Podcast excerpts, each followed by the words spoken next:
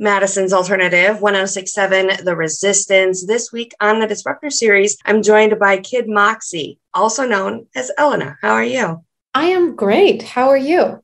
I'm doing really good. I'm excited to talk to you about your new song and also get to know you a little better. Let's do it. So, how long have you been doing music? Well, I've been doing music as Kid Moxie for about 12 years now. I mean, technically, I've been playing music all my life. I started classical piano when I was three, and I just was I thought I was going to become like a classical pianist uh, through elementary school and stuff and part of junior high. And then I left that to play something a little more aggressive and more in line with my teenage sort of urges at the time. So I started learning the drums and playing the bass and started other people's bands playing more like rock and goth stuff and discovered that I actually want to kind of write my own stuff, sing it myself and write it myself. So I wanted to basically pull a Billy Corgan and do it all on my own. and uh, that's when I was like, you know what? Let me form a band, which was basically me, um, Kid Moxie. And that's kind of how it started. Was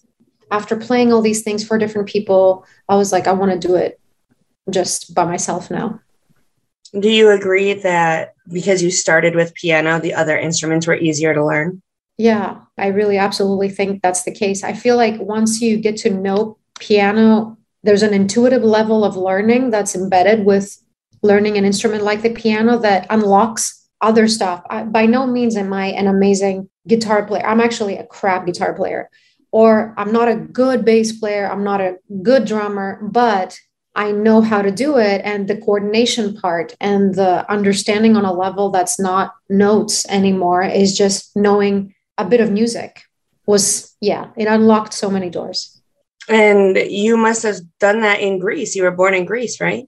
I was born and raised in athens yeah and all of that up until 18 which is when i left and came over to the states was all in greece. But really i mean the band stuff and was really here that i started really doing that more. So you came to america to pursue music more professionally or? No i came to study oh. actually. I came to go to college not knowing really where I was going to end up or what I wanted to do. I just knew I wanted to be somewhere in the entertainment business.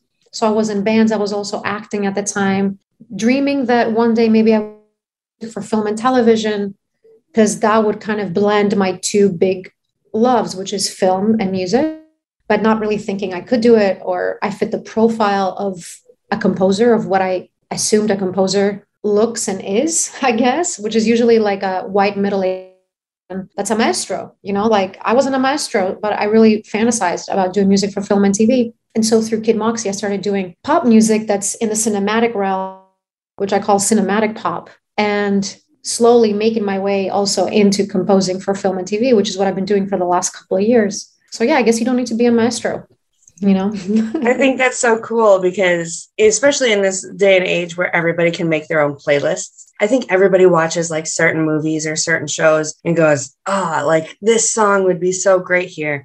But you are actually writing the songs that go there. So, how does that work from your perspective to watch something without the music and put it in there?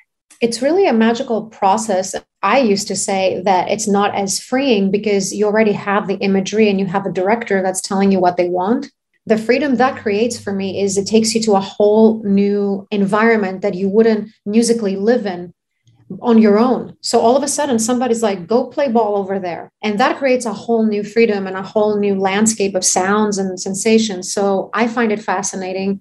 And it's a very, again, speaking about a little bit of my controlling sort of solo nature, it makes you feel like you have control in a way of, of those images because you put a you put a different spin on them.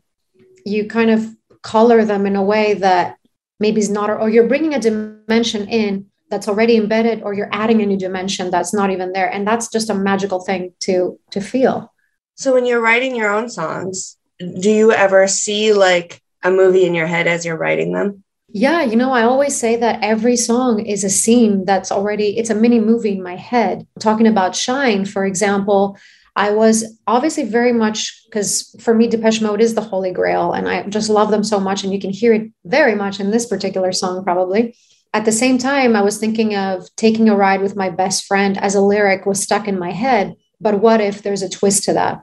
what if the two friends which happens to be two girls in this ended up in the back seat of the car. And it gets a little darker and a little more twisted. And that scene kept playing in my head when i was writing the song with faderhead who's the co-producer on it um, in hamburg in germany. So yes always there's a scene that translates into lyrics and sounds so now how do you take the scene that's in your head and then you make it a song and then you have a music video that goes with it. But the music video and the scene that was in your head aren't necessarily related. Yeah, you know, I keep thinking the same way. I'm like it's a linear, non-linear. It's both a linear process because you have visuals that translate to music that translate back to visuals so it's kind of like a circle that gets completed with the video, which for me is one of the most important aspects of making the music to begin with, because it always has to relate back to imagery. So, yeah, I also avoid being literal. That's why probably the videos are not literally me driving with another girl and having sex in the backseat, but it's the essence of role play and domination and the nighttime and sort of feeling like it's just a vortex of time and space and the very kind of prevalent sexuality, sensuality, and kind of being um, in charge of those aspects of you that I feel the video does promote in its way, which are also in the song and the original visual concept. So, your video for Shine kind of plays off of Robert Palmer's iconic Addicted to Love video. Why did you choose that aesthetic? Was it the sensuality, sexuality of the song that kind of brought that to mind? Yeah, and also the visually, I always found it stunning, and I kind of wanted to see a more updated version of it. The whole android-like women with a red lipstick, sort of being very sensual by being very cold in a way, was very much stuck in my psyche. It just felt like women kind of playing around with other women and some of them are dominant some of them are learning to be dominant because it's sort of there's a sort of like quote unquote grooming process that's going going on in it between me and the girls it just felt like a really updated twist to uh, Robert Palmer, who's their ringleader, being, you know, a man and he's got this four women. And I was like, well, I kind of want to be that, you know, I want to be him. Your third album, Better Than Electric, just came out. Can you tell us a little about how this album came together for you? So it's been a work in progress for about two and a half, three years. And it really started with those words, better than electric. I started writing the song with Maps, who is an amazing British artist on Mute Records. Um, it's a collaboration between me and him. And he we started exchanging music back and forth. And when I heard it and when I added the synths on it before any lyrics came up, I thought of these words better than electric. And I didn't understand what they meant, but I just loved what it made me feel at the time I was in a long distance relationship and it kind of felt like, oh, you know, this could be about people being connected without being physically present. Just the whole electricity aspect, me being into neon noir and synthwave, kind of started building this uh, puzzle of better than electric songs in a way that ended up being sort of like a mixtape um, as a whole of the last two and a half years of my life. And some of the main themes in it is love and sex and LA, all these things that have really sort of shaped me and dreams, really, like the fantasy of what we are here to do, how we envision ourselves, how do we get there. There's also a feeling of that it takes, I feel like I'm realizing it takes us so long to become who we are. And through this, I kind of saw myself becoming more and more close to who I feel like I am or want to be or aspire to be at least. So it was basically a collection of songs that accompanied me and have to do with with themes that have been reoccurring in my life and influencing my life in multiple ways. Do you think the pandemic affected any of that writing, or do you think this was all already inside you before this global thing happened? I think it affected it in the way that it took me, I allowed myself more space and time to do stuff. And maybe on a psyche level, that it made all of us go inward even more it made me personally feel like is even more precious than I thought it was. So why not be as bold as you wanted to be? And I feel like that probably came through. Actually, just as I'm talking to you, I'm realizing this. I haven't thought about it, but I feel like yeah, in a in a in a way it did because it made me be bolder in general in my life because I felt anybody could go away at any point. So just make your statement now. Don't wait. There's no tomorrows anymore. It's now. So, yes, it did. because you are from Greece and you've also mentioned working in Germany, working with people from Britain, you're kind of this worldwide artist right now. Do you think that growing up outside of the States helps you with those relationships with people from other countries? I feel American in so many ways, although I am, you know, I'm not. I spent, you know, most of my life not being in the States, but I identify with what I consider to be the good America, which is different for these days. So I don't know, because for me, the good American in a way is about connecting cultures, connecting people, and bridging whatever gaps there might be ideologically and geographically. So in a way, I feel more American in that way. But if we take it as a geographic sort of and pinpoint it there, then the fact that I grew up in Europe, places like Germany and England, for example, don't seem that far away or that, you know, even Athens doesn't seem so sort of mythical to me. And I know it sounds to Americans Athens and, you know, and London and all these places. So I've kind of taken the myth out of it. But weirdly enough, and I might sound really naive, I never took the myth out of LA and I never took the myth out of what I came to become in this country. I sound so old school, you know, I sound, but I am in that way. And you have all these influences in your music, but then during the pandemic, everything kind of shut down a little bit more. Do you think that you had to rely more on your inner influences than outer influences during that time?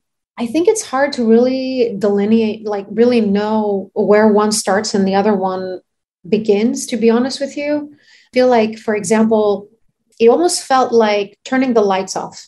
It's as if the city around you went dark. So you only really you saw your own light a little bit better because there was no distraction. So in that sense, yeah, I did listen to myself more. So I probably did draw more from just very personal stuff as if the other world didn't exist anymore because it didn't actually for a while the world did not exist you're a very independent artist. You created a band that was pretty much just you. Is that ever difficult for you? Are there ever times that you're like i'm just going to scrap this one like for songwriting i pretty much at this point know right away not right away but pretty early on if something is going to work or not. And i really go from instinct and what moves me on a gut level. And that comes from a different place than when you later overthink it and you're like, are these lyrics cool enough? What are they going to think of me if I say this? Do I sound simplistic? Do I, do I sound too intricate? If you if you start going into that, how are people going to perceive it? Then I feel like you've lost the gut connection to what you should be doing. So if the gut connection is there, I trust it and I follow it pretty early on. But I do scrap things, but it's pretty fast. So how many songs do you like to have finished before you decide to make an album?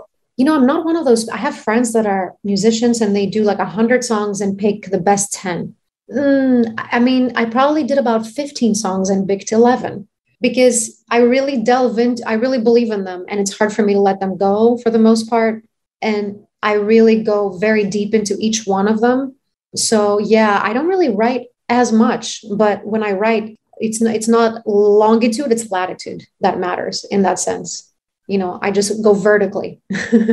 Especially if you know pretty early on that you're not into this one, that makes it a lot easier. Yeah. You don't have to do all the work, yeah. write a whole song, and then exactly. change your mind later. Yeah. If you were a festival booker for Kid Moxie Fest, who would you want to headline besides yourself? Ooh, oh my God. I mean, we did talk about Depeche Mode a minute ago. yeah, I mean, artists like Depeche Mode or Bjork for example, are artists that really shaped my sound and aesthetic. But I also like, for example, Desire, the chromatics, like the very cinematic pop sort of other bands and artists that I recognize. It would be that kind of setup, very sort of cinematic and very immersive. So would the lineup be the same for Kid Moxie Fest and Elena Fest? Yeah, it would actually. Yeah, I don't really separate my are you talking about my composer stuff i don't really separate that because i feel like it's all cinematic electronic uh, maybe not pop but it's all under the cinematic electronic umbrella that's pretty immersive so i don't really distinguish so much between the two. Do you feel like you have a stage persona or is it it's really just you? The few times that I do shows, because I don't do them often, I think I do portray somebody a little more fearless and a little more unapproachable than I am in real life. so in that way, in that sense, yes. But I don't think I put on somebody, I, I don't step into somebody else's shoes entirely. We do a radiothon every year for local animal shelters and rescues. Do you have any pets or have you ever rescued an animal before? Uh, yeah, I grew up with quite a few dogs that my parents rescued. And uh, I had a cat a little while back that in San Francisco, when I was living there for a while, that I had rescued with my then partner. So, yes, I can't decide between cats or dogs. That's like a never, never ending. Maybe cats, maybe. I don't think you have to decide between them. I think you can have both. Okay, yay, good. Because people make you decide: are you a cat person or a dog person? And I'm like, I, you know.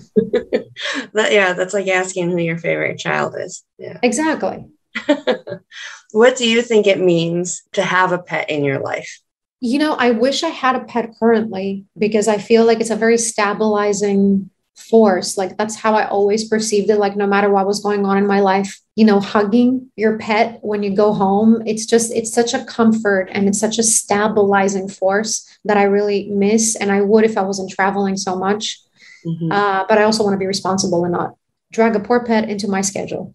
So, so yeah, I think it's a just a beautiful stabilizing energy that I'm lacking. Thank you so much for joining me today. Anytime. Thank you. We're going to check out Shine by Kid Moxie right now on the Resistance.